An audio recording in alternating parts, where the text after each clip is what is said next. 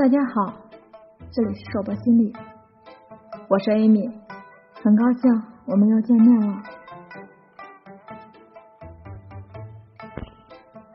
在妈妈的世界里，永远离不开孩子的话题，所以我们今天继续占有小学生的讨论。今天你赔了吗？如果说有没有那么一件事儿？让亲妈秒变后妈？有有有，绝对有，那就是陪娃写作业。我是全职妈妈，所以我们家陪孩子写作业的事情基本上是我承包了。前几天我感冒发烧，在坚持做完晚饭、收拾了厨房后，我对老公说：“今晚的作业交给你了。”我去睡觉了。之后隐隐约约间，我听见孩子房间传来老公的呵斥声。来不及纳闷为什么脾气一贯很好的他，怎么也会不淡定，我就昏昏的睡去了。好在我练就了一副强健的体魄，第二天满血复活了。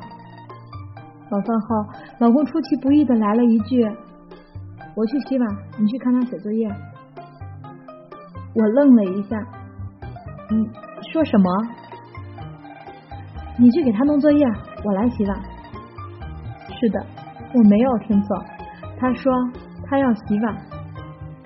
瞬间我就要热泪盈眶了，太难得了，他居然主动要求洗碗。不对，他是不想再去辅导。孩子写作业了，为了逃避陪孩子写作业，他居然可以选择最不喜欢的家务活。关于陪孩子写作业，可以有一百个段子。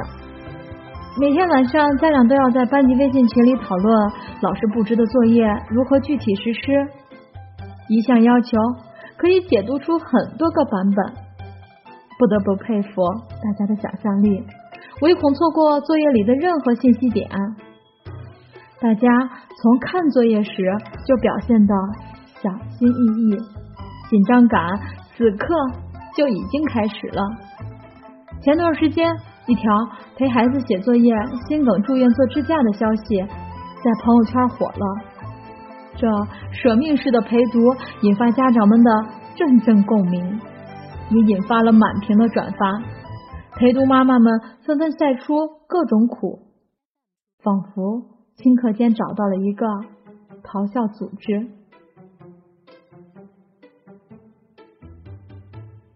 在诸多引发共鸣的笑点背后，在我们疯转这些消息的同时，我们释放着陪读的各种苦楚，仿佛为自己的失控行为找到了合理的理由。为自己的咆哮找到了出口。我们都知道咆哮不好，咆哮无济于事。每天写作业前，也会对自己说：不要发脾气，要温柔，要温柔。不出十分钟，狮吼功来了。作业结束后，各种悔啊，恨啊。以上情景每晚循环播放。凡是有小学生的家庭，肯定都有这样的感触。现在的家长太难了，可你是否想过，是我们对孩子的要求太高了？我们总是会去拿自己的孩子和别人家的孩子比较，关键是我们总是会拿别人家孩子的长处和自己孩子的短板去比较。这下你不焦虑？谁焦虑？每天上班时间坐在办公室，担心下一刻班级群里老师发来的消息是惊喜还是惊吓，或者没有消息就是最好的消息，只求相安无事。与其那样，还不如多些时间在改进孩子学习方法和培养学习习惯上。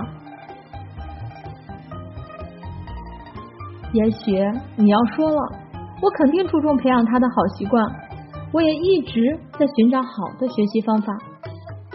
那你是怎么做的？孩子写作业的时候，你就坐在他旁边，借着查看作业内容，再顺便回个微信，翻下朋友圈，刷个微博。当然，还不忘抬头喊一句：“快点写！”随后，别老挠头。你看，又把书角卷了。擦了擦了，这个不平。很快你就火了，你就和孩子抱怨：为了陪你写作业，我什么也不能干。上了一天班那么累，你还不听话。如果说你把这叫培养习惯的话，那你还是不要再伤害他了。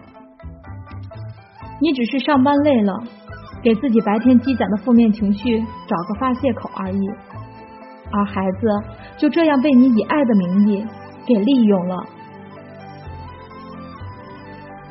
是该好好想一想，有没有这样的时候，当你被领导表扬。或者工程验收顺利，再或者低价淘到一件美哒哒的衣服，那你回家看到孩子，肯定和颜悦色，母慈子孝，其乐融融。即使调皮捣乱，你都觉得好可爱。但是如果哪天外出办事不顺利，或者还想着赶紧打发了孩子去把手头的工作处理完，这个时候。你要看他磨磨蹭蹭，这个不会，那个不懂，你说他还不听，立马你就委屈了。一会儿功夫，家里鸡飞狗跳，一片狼藉。孩子还是那个孩子，但是我们的情绪左右了我们对孩子的态度。在外面受的委屈不是孩子给的，所以面对孩子的时候，收起我们的坏情绪。这一点做起来真的不容易，但是不试试怎么知道生活有多美好呢？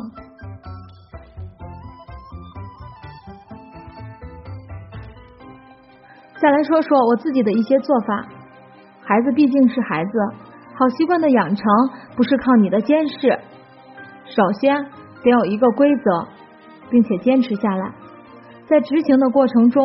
可以多一些趣味性，比如男孩子可以把做作业看成是一个通关的过程，附加题就是你的大 boss。通关过程需要全神贯注，不能开小差。遇到实在解决不了的，可以在完成其他项目后请入大玩家。这个大玩家就是您喽。每过一关，休息五分钟。加点血，整理装备，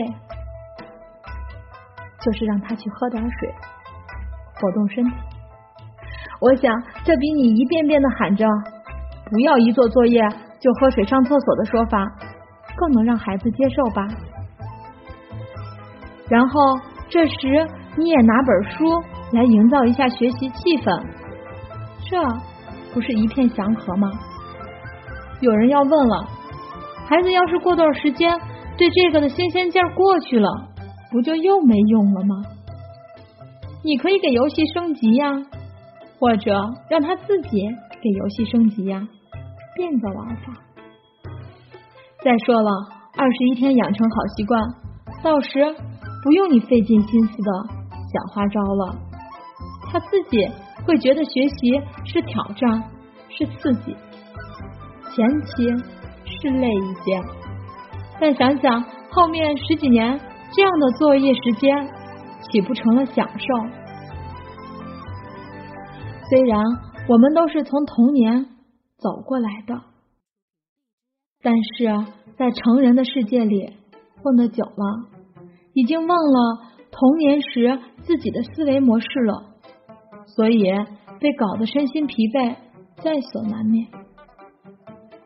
可是我们累并幸福着呀，想想他们带给我们的感动是不是又满血复活了？